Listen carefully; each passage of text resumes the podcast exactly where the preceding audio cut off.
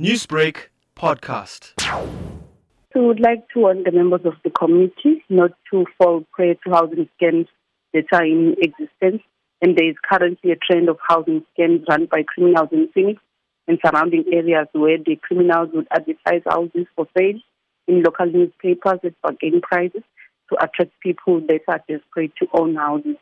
And these criminals will also provide the contact numbers and also the, the contact details of the lawyers that will assist in the agreement when you sign a purchase to offer for houses that you would like to buy. And also the banking details of the fake attorney will be provided for the purchaser to make a deposit. Now, Captain, you did mention that the victims are taken to a home to view. Do police know who the owners of that home are? At this stage, we cannot divulge said, information as investigations are still uh, ongoing as to establish who's owning those houses, whether these houses are being rented by someone or they are being owned by some people. But these criminals use those houses to view, to target their unsuspecting people to come and view the houses so that they can be able to get money from them. And what advice do you have for people who are looking to purchase homes to better protect themselves against scams such as these?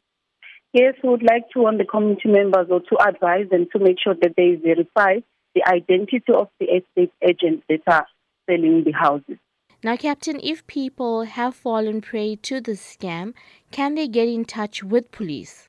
Yes, we are investigating more than 70 cases of fraud relating to this scam, so they can contact the Provincial Commercial Crime Investigative Unit on this number. They can contact Captain Sim on 082 458 5873. They can also contact Warrant Officer Ramdas on 083 735 5031. Newsbreak, Lotus FM, powered by SABC News.